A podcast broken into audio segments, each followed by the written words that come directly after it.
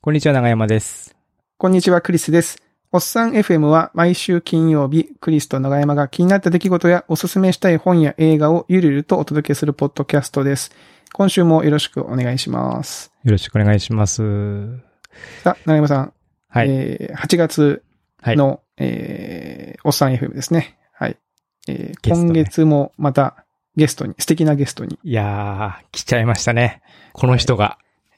この人が、 あの、いや、受けていただけるとはね、ちょっと、うどうかなと思ったんですけど、まあ、来ていただけたということでですね。ええーじゃあお呼びしてみましょうか。えーでは、えー川崎さんです。こんにちイエーイは。こんはにい、ちこんはにちは。ありがとうございます。川崎です。どの川崎かっていうのはちょっ と、いろいろあるかもしれませんけども、はい、取り、取り急ぎ川崎でございます。取り急ぎ川は崎い、さんでよす。ろしくお願いします。はい、よろしくお願いしよろしくおま願いす。します。はい。まあ、川崎さん、あの、今はスマートニュース社で執行役員ですかね。そうですね、はい、執行役員をしていただいております。は執い。行役員をやややりつつ、なんか他の、あの、いくつかの企業の取締役もそうですやね。られている、はいねおー、すげえ。素晴らしい。ありがとうございます。我々とは、えー、ハテナという会社で、えー、一緒に、えーそうですねお仕事をさせていただいたという感じですよね。そうですね。はい。はいあの、はい。ハテナ社に長年お世話になっておりまして。そその説はお世話になり ました。その説はお世話はになりいま。しそたのじゃない説ですねはありがとうございました。 どの説だって話ですけど。はい。ということで、はい。まあ、川崎さんとは、えー、長山さんの方がずっと、あれですかね、お付き合い的には長い川ですかね。崎さんっていうと、もう、ハテナがた、もうめっちゃちっちゃかった時に入って、で、そのハテナの、そのビジネスの屋台骨を作るっていうのにこう、ふん、搬送していたっていう感じで、で、まあ多分、他の会社に移ってからもそうかと思うんですけど、そのビジネスの屋台骨を作るおじさんみたいなね。まあ、そういう、こう、お仕事の上でえっえていうことです。立ち回りをされてるというイメージがはいあ。りますね。確かにうんで、まあ私も、やっぱりこう、仕事とか、その、見させていただく傍らで、なんていうかこう、えー人物像的には、なんていうんですかね、こう、すごくこう、す素敵な、えー男性というか、スマートな方っていうイメージが私はどうあってですね。はい。なんか、こう、ビジネスマンのね、そう、だから、ぼあの、なんで川崎さんおさえ FM かっていうと、こうビジネスマンのイメージはめっちゃあるんですよ。でも実際にこう近くにいて、僕がこう川崎さんと話したりとかしても、まあまあ結構いろいろこう、プライベートにもいろんな考えを持ってやってったりとか、あと他でこう SNS とか見てても面白いことしてるんで、ちょっとそっちの方にこう、スポットライト当てて話を聞けたらなと確かに。思って、あのん、多分ですね、一般のポッドキャストで川崎さんゲストっていうと、そのそうビジネスの立ち上げ方とか、そのマネタイズの方法とかを聞くと、聞くと思うんですけど、はいはい。今日はそういう話は一切聞かずに、一切、ね。はい。聞かないんですね。そういうのはえ、ね。 すいませ聞きたいん。ですようん あの、もしかするとそういう心づもりがあったかもしれませんけども、今日は全然、ははい。一切準備しておりません。い、わかりました。ということでですね、あの、一応我々の方で川崎さんにこんなこと聞きたいなっていうのをいくつかこう、事前に話をしてたんですけど、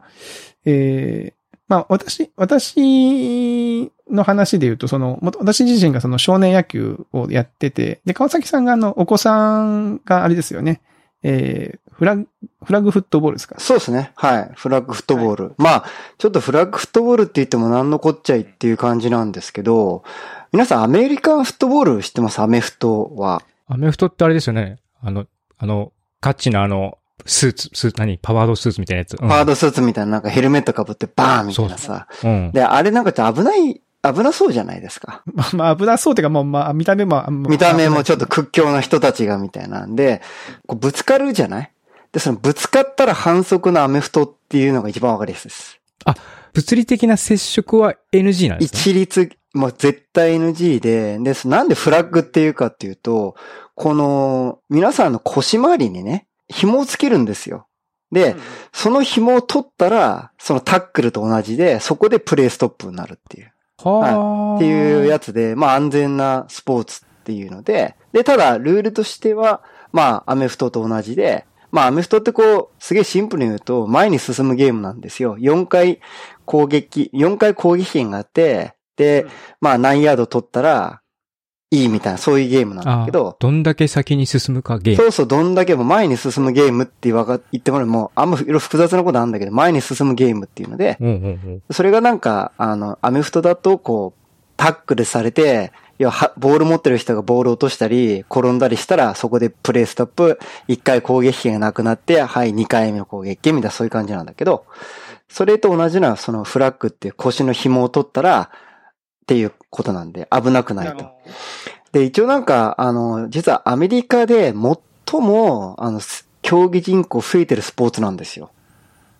このフラッグフットボーフルラが。ッグフットボールってのは、そうそうそう。それアメフトじゃなくてフラッグフットボール、そうそうそうそう。なんですねそうなんです。ななんでかというと、その、これ、男性も女性もできるんですよ。そういうわけで、あの、危なくないうんっ確かにていうのがあってね。そうう。んっていうのがあって、ものすごく、あの、今アメリカで普及して、あの、いると。まあ、そもそもその、アメフトの人気がアメリカすごい高いってこともあるから、それがまあ、すごく競技人口を増やす土壌にもなってるし、まあ、危なくないっていうのにより広がってるっていう感じだね。なるほど。だからルール自体だから、おもルールっていうかその、スポーツとしてのは面白さはあるけども、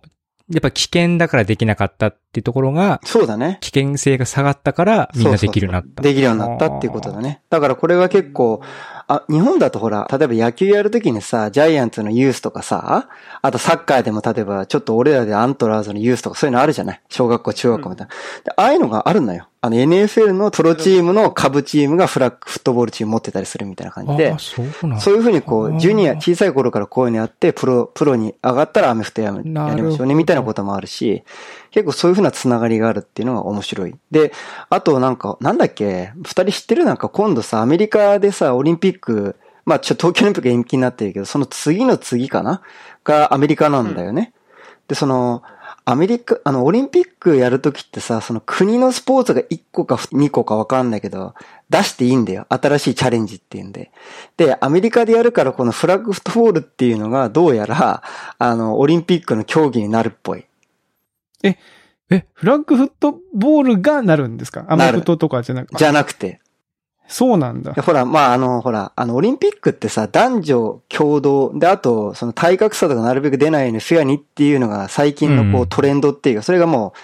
あの、ひあー整列条件になってるわけだよ。まあそういうわけで、例えば野球って本当女性ができるのかみたいな話になってとかさ、ソフトボールって男性やらなくて女性だけじゃねえかってなっちゃうとちょっとほら、難しくなっちゃうでしょうん。ジェンダーバランそスうとか、ね。。そう、ジェンダーバランスあるからら。で、フラッグフットボールは両方できるっていうんで、その基準もクリアしてるっていう。アメフトだと絶対無理なんだけど、まあ、みたいな感じで、アメリカでは伸びてきてるね。じゃあもしかして川崎さん、それを見据えて、お子さんをそこに送り込もうとしてますもしかして。あのね、それはね、あうんの、後で知ったんだ よね。ちょっとま、知ったんですね ま、真面目な話すると、え、そうなのみたいな感じで。うん。え、あそそうなのもそも始め、その、始めたきっかけなんだったんですかもともとはね、その、まあ、すごいお世話になってる、あの、まあ、せ先輩とか、まあ、男性の先輩から、なんか、こういうのやってみないっていうお誘いいただいて、で、俺全然興味なかったんだけど、まあ、息子がちょっとあの、俺と比べて運動神経いいタイプで、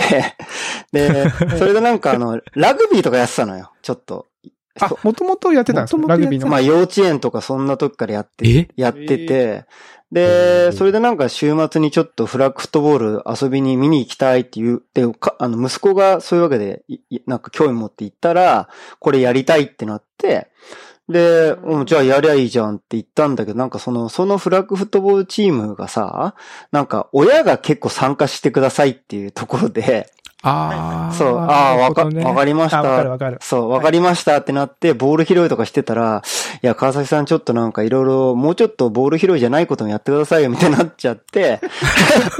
なんかその、もうこよりこうコ、コミットっていうか、コーチやることにあなわっかて、みたいな、そういう順番で。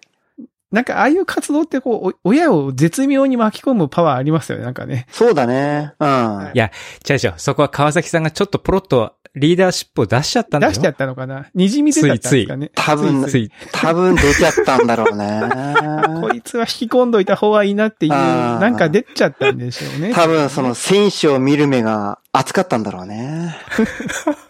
でも、あの、これ僕の勝手なイメージですけど、その川崎さん、やっぱその、なんていうか、すごくシュッとされてるイメージなんで、その、そういうフラッグフットボールとかプレイしてるところを、こう、傍らで見てると、なんかどっかのチームのスカウトなんじゃねえかみたいな、その、雰囲気が出そうなイメージがありますよね。なんかそのね、こうなんか、あ、こういう方がチームにいてくれると安心感が増すなみたいなあのもあるんじゃないですかあ、。ああ、そう、ちょっと多少走れるかな、みたいなね。多少は あ、多少、そう多少走れるかなみたいな。え、でも、川崎さん、スポーツってなんかしてましたいや、俺は、その、そんなやってない。俺、小学校は相撲やってたくらいかな。ちょっと待ってください。これ相は撲は面そ白れいは話それで言ってたら面白そうな話ですけど。あーそうだね。これは、すすあの、次回やりましょうか。じゃ川崎さんの昔話無限に面白いから。俺、無限、ちょっと無待って限に出てまたきちょっちゃうから。だからスポーツで言うと、だから、まあ、ちょっと相撲はちょっとイレギュラーなんだけど、まあ、相撲やって、バスケやって、ハンドボールやってっていう順番で、あの、や、やってたね。高校はハンドボール部だったからね。とうん。うん。 おーあ、じゃあ一応まあ、う運動はやられてたんで、まあそういうこともやったわけですよね。でもそのフラッグフットボール、まあその球拾いじゃない子供って言われて、うん。やその次のステップとしては何なんですかそのコーチングとかそういうところに入っていくんですかれそうだね。だからまあ、今ちょっと息子が、あの、今回ちょっと新型の問題があって、あ今ちょっとだけまあお休みしてるんだけど、その、息子は中学、中学、今年から中学入ったんですよ。で、小学校1年から、まあ小6までずっとフラッグフットボールはやってて、へえ。で、彼がその、まあ、多分そのアメフトとかクォーターバックっているでしょこうな投げたりとか、こうさ、指令を出すみたいなんで、それあの、が、花形、花形ね。はい。そうそう、それを息子がやってたのね。へえ。ですごい。で、ただそれを、それをやると、やっぱりそのクォーターバックってこう、作戦を考えなきゃいけないんですよ。あ、指示出しを。そうなると、戦戦略立てるんですよね。そうそう。だから、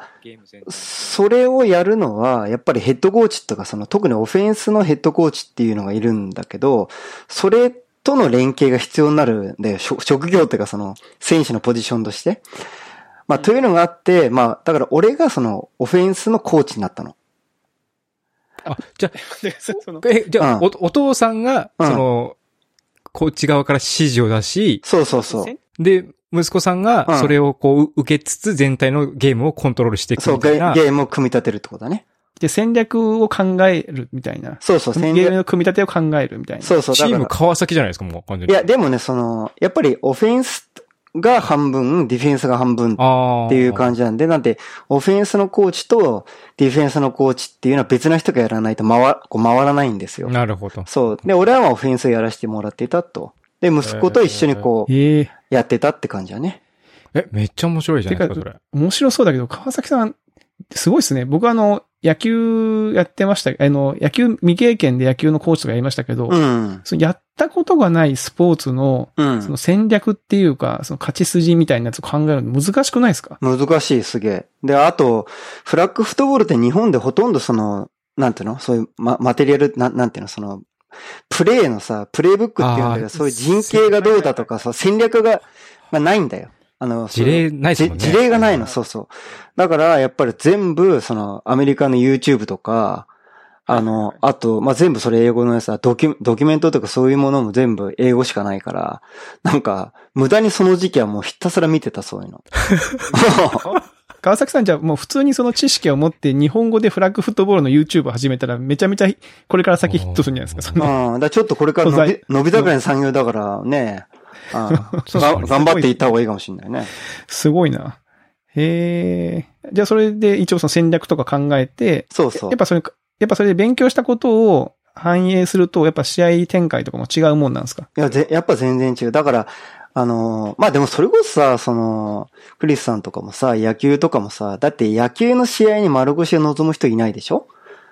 うん、例えば、例えばピッ、ねうん、ピッチャーのこういう配球とかね、あの、あそこのバッターのこの苦手なコースとか、そういうのやるじゃん。そのうまいところやりますよ、きっと。そうそう。だから、うんあのもうね、このフラッグフットボールっていうゲームで言っちゃうと、コーチが一週間、例えばその試合の前の一週間をどう過ごすかっていうので言うと、大体まあ、時間のその半、まあ6割ぐらいはビデオ見てんだよね。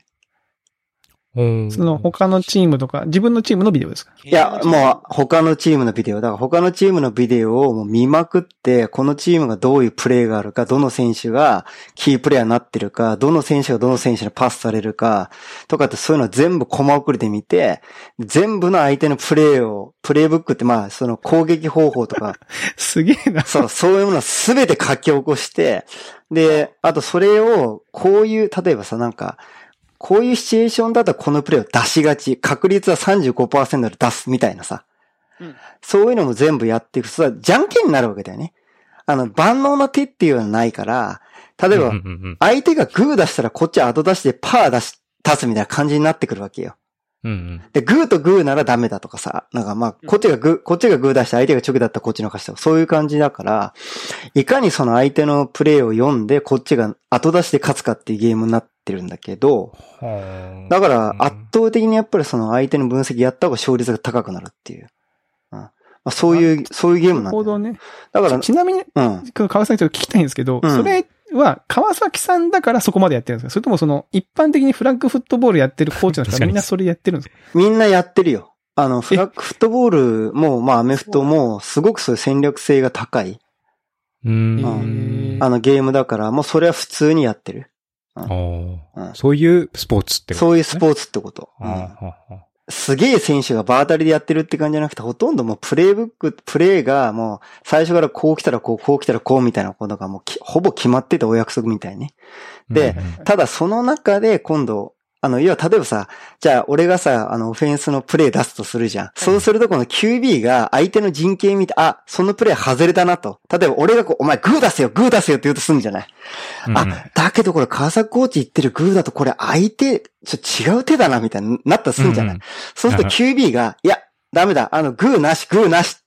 パーで行くっていうのを QB が言えるんだよ、その場で。あはは。そう。だからき QB っていうのはいくつかのこうせん攻撃の選択肢っていうのを柔軟に変えられるって最終権限持ってるってところがまた深いよな。ああ、現場の。現場の。現場のそうそうそう。ああ、なるほどね。面白いね、これは。まあ、そんなこんなで。で、でも、でも、いや、で、面白さはわかるんですけども、うその、ん。これ、親子ってことですよね。だからね、そこの、コーチから、そうだ。うん。あそあー、でそうだね。うん。それが、それってどういう感じなんですかその、やりにくい、逆にやりやいすいや、みたこいな。れはね、すげえね、それ長山さんにいい質問 でね。あの、あり例がとうございますえば練習をするじゃないえで、あのね、俺らのチームはね、あの、せ、コートに入ったその一歩目から、お父さんお母さんって言葉は全部禁止なのよ。え。うんうん。ああ、まあまあ、なるほど。だからやっぱその、だから俺だったら川崎コーチってなるとかね。うんそこはもうきっちり分けてる。だからそれはなんか、俺が例えば息子が QB で俺がオフェンスのコーチだったとしても、あの、もうそこではそういうかん親子の関係ではない。あくまで選手とあくまで。コーチという。だから結構面白いんだけどさ、こう、その練習場出て、今度うん二人でビデオ見ながら、週末とかだよあの、親、親子として見始めるじゃん。ねうん親子として。はいはいはい。はいまはあい、まはいあ、そこね。そう、そう、最初はね。そうして、プレーの話をすると、選手とコーチになるわけよ。そこは、ややっぱその、フラッグフットボールの話をするときは、そういうルールなって、にな、なるんですねおーな、なっちゃう。その、そうそうそう、そうなのよ。だから、ここら辺がやっぱちょっとさ、頭のこう、何切り分けっていうのはもうその、それこそ、あの、そういうふうに息子、息子っていうかその、彼と僕はそういうふうな関係になっちゃうってことだね。それをやる、やり出したらね。ね。ちょっとあの、僕も、きすごい興味あるんですけど、まあ野球も基本的にはその似たような感じなんですよ。グラウンドでは、えー監督、コーチだし、えーそこ、あの、親子関係はそこでは出さないのはそうなんですけど、例えばその家に帰って、例えばその一日ね、その試合して、まあ勝った負けたがあり、はいはいはうい。ち帰って、まあ、ビデオとかじゃなくても、風呂に入りながら、いや、今日試合お疲れ、みたいな感じの時の、いや、その、ほ試合のプレーを褒めたりとか、まあ、でもこんなことあったけど、その、親として慰めたいとか、親として褒めたいとかっていうシチュエーションはないんですかあもうーそ、そこはもう、コーチと親はもう、全然違う感じになるのか。いやー、違う。いやー、そこは全然違う。だから、もうやっぱりその、あーあ、このあフラッグフットボールっていうことについては、俺はやっぱ親子関係っていうのを排除してる。してたか。うん。うーん。ええ。うんいやだから、いや、あのさ、お前なんであの時のあのプレイ出したのみたいな感じになるっていうか、まあ、詰めてるわけじゃないんだけど、なんか、そう、そういうことになってくる。で、彼は彼でも慣れてくるから、いや、あそこの時はこういうシチュエーションだからこうだとかなるからさ。ああうん。あんまり、そこは親子関係はなないかななかったかなその、えーし試合を見な見ながら、川崎さん自身が親の目線になることもないんですか ないね。あの、なんか、例えるならね、あの、やっぱり、ちょっと仕事っぽくな る。あの、いや、でも、 まあ、わかる。まあ、今聞いてて、まあ、うん、そうかなと思いましたけど。そう、なんか、その、例えば、選手とかに対しても、やっぱりその、例えば、大の大人と、まあ、小学生とかなわけじゃない、うん。で小学生だと朝練とか眠い時もあんじゃないあ、それそうですね。あうん。で、それでなんかちょっと、なんか、あのーこう、眠そうにプレーとか練習してたりすると、一回ちょっと、あアメフトとかフラッグだと、ハドルっていうとこ集合って意味なんだけど、ハドルっていうのをかけて、バーって集まってくるわけ。それで、あの、いや別にさ、その、ここのグラウンドに来たのって、誰が決めたのみたいな。うんうん。それさ、君が行きたいって言って来て、お母さんお父さんに送ってきていただいたりするわけだよね、みたいな。うん。だから自分で決めたこと最後までやってとかっていう感じになるかな、ど、 どこの仕事やねんみたいな話になってくる。うん。なるほどね。で、あともう一つなんかその、それこそさ、体が大きいけど足が遅い子とかさ、いるでしょうん。で、はあいはといすごく体がちっちゃいんだけど、例えばボールキャッチがすごく上手な子とかさ、うん。だからそういうのこう、やっぱ一人一人の選手の特性に応じたポジションとかプレーっていうのを用意するっていうのがすごく重要なんだよね。うんやっぱ、うんやっぱ万能な子っていないでしょなんかやっぱり。だからそうですねそれを一つずつこう、だからそれがなんか、コーチっていうのはすごくその、面白いところで、あ、そっか、この子ってこういうところすごく、あの、例えば、闘争心っていうのは、いかにプレーのこういう場面で役に立つかっていうのもね、あるんだよね。で、うん。そういうところは、この子はおとなしいからこういう時に使おう。この子はすごくその勝ち気だからこういうとこ使おうっていうのを見つけて、それが伸びていくとやっぱりコーチはすごく嬉しいもんだと。なんか、ああ。じゃんけんで勝つよりも、その選手の個々っていうの特性を見極めて、こう、あの、伸びていくとかいう方がやっぱり俺はすごい楽しかったから、だからそういう意味で言うとなんかこの、まあ教育とか、その仕事とかもさ、やっぱりそ、すごいマネジメントのに近いんだよね。なんか、俺マからすネジメントでるすとね。。まさに、まさにね。適、まさに適材適所っていうか、で、あとば、まあそれこそこういうさ、まあスタートアップみたいな業界に俺長くいるからさ、やっぱスタートアップってその万能な人って来ないじゃない。まあ極端、極端な話、どっかがこう、抜けてるけど、他がもう破綻してるみたいな人がたくさんいる じゃん。あの、まあ、言うたら世間で言うと、いや、正直ちょっと長山さん使いにくいっすね、みたいな感うじん。うんだったいまりすすねる、するじゃん。い例ますえば、ねううんん例えば長山の子言ってるわけじゃないけどね。そうそういやいや、わかりますよ。そうそう。います、いままあす。そういうこはとでしょ、そういう人じゃないとスタートアップ来ないじゃない。い。来ないですね。ああ、お、だって優秀な人は大企業行くんだからさ、さ日本でそういうものやからさ。いろんな、その、ね、限られたカードで、どう勝負するかっていうところだですねからもうこんななんかまあ、そ、なんか世間から見たら、こんななんか手札、川崎さんの手札悪いですみたいな、っていうところを、いやいや、その中でこうやって俺こう上がりましたよ、みたいな。いや、もう大貧民からまあ磨こうとさせてやりましたよ、イエイみたいな 感じっ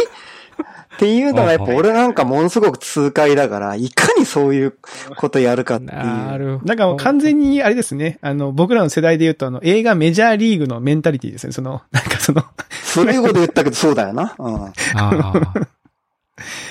わなるほどね。ああ、ま、わかりますよ。その、あの、感じわかります。うん。その、と、とはいえ、その、お子さんとかはどうなんですかまあ、川崎さんはその、そういう感じでもうね、ドラインに、ドラインにっていうか、その、少なくともフラッグフットボールの面ではう、ん。もう、親子関係というか、もうコーチと選手であると。そうだね。もうだっていう目線でいくじゃないですか。お子さんとかは、まあ、ちゃんとそれについて来れるというか、たとえ、例えばその、コーチをされてない家庭もいらっしゃるんですよね、た、多分。そんなことはない。いや、えっと、一応ね、全員のその親御さんはコーチっていうことなんで、そのコーチの中でもいろいろ役割はあるわけ。うん 例えばう、んあ、ないるほや、ど。あの、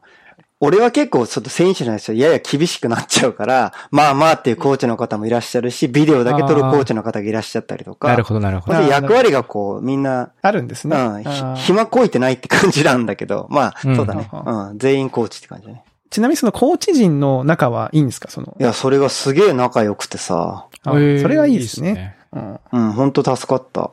じゃあもう一個のチームみたいな感じ。そうだね。だから本当なんか別にただ一緒に飲みに行くって今もあるしね。ええー、いいですね。いいですね。それもやっぱ川崎さんがあるじゃないですか、こう、ぐいぐい、こうひ、引っ張っていくタイプのまあでも、各々役割分担で、あ、川崎さんはなんかちょっと試合中とかのテンパったら目見え、あ、もう見えなくなっちゃう人だから、っていうのがこうみんなこう、コーチの皆さん分かってくださってて、で、まあ、その、で、あの、あの、やっぱさ、ここはちょっと、さっき言った少し、少しだけ矛盾するんだけど、やっぱりね、あの、QB がプレイコール、プレイをミスしたりすると、やっぱりちょっと、親目線も入って、ちょっと人より叱っちゃうんだよね。ああだから、そこはやっぱり、いや、あの、その、うちの息子とかを別のコーチが、いや、まあ大丈夫だからみたいな感じで慰めることは多かった気がするね。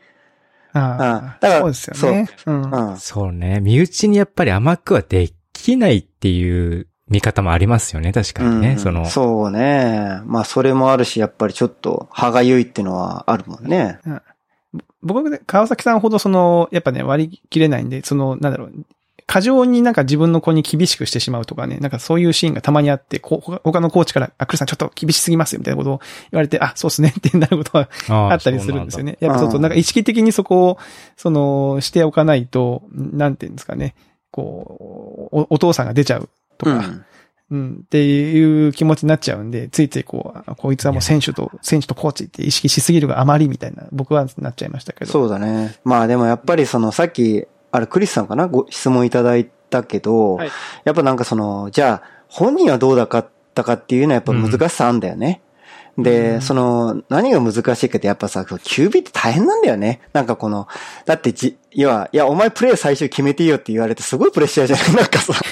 そうですよね。だって試合の勝ち負けに影響するいポジシや、ョンですよね。本当に影響しちゃうからさ、例えば一回戦とかならまだいいじゃないその気楽に楽しみだ。それは勝ち上がってきゃ勝ち上がるだけプレッシャーになってくるでしょ、確かに。そうですよ ね。責任、責任が出てきますもんね。本当の大一番っていうところとかで、あの、やっぱりこう、まあ、俺なんか別に全然負けること自体は全然いいと思ってるんだけど、そういう時とかもなんか、やっぱ大一番で負けた時とかは、え、なんで僕こういう難しい、こう、意思決定をしなきゃいけないのって言われたことはあったな。完全に仕事の話みたいになってますけどそう、ね。なん今ねかだから、いや、これ本当にさ、全然脚色してなくて、確かに確か、その時小5とかだったけど、やっぱ小5で意思決定は、すごく困難、 困難ですみたいな感じっていうのはなかなかあんまないかなと思ったけどね。あんまないです。すげえな。うん。すごい。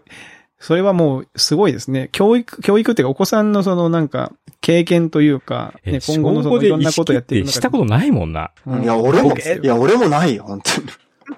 駄菓子屋でなんか選ぶぐらいだよね、意思決定ってさうんそんなもんだったから。うん。そう。 だから試合なんか選ぶ。いや、なるほどね。いやーとこ、なんかすいません。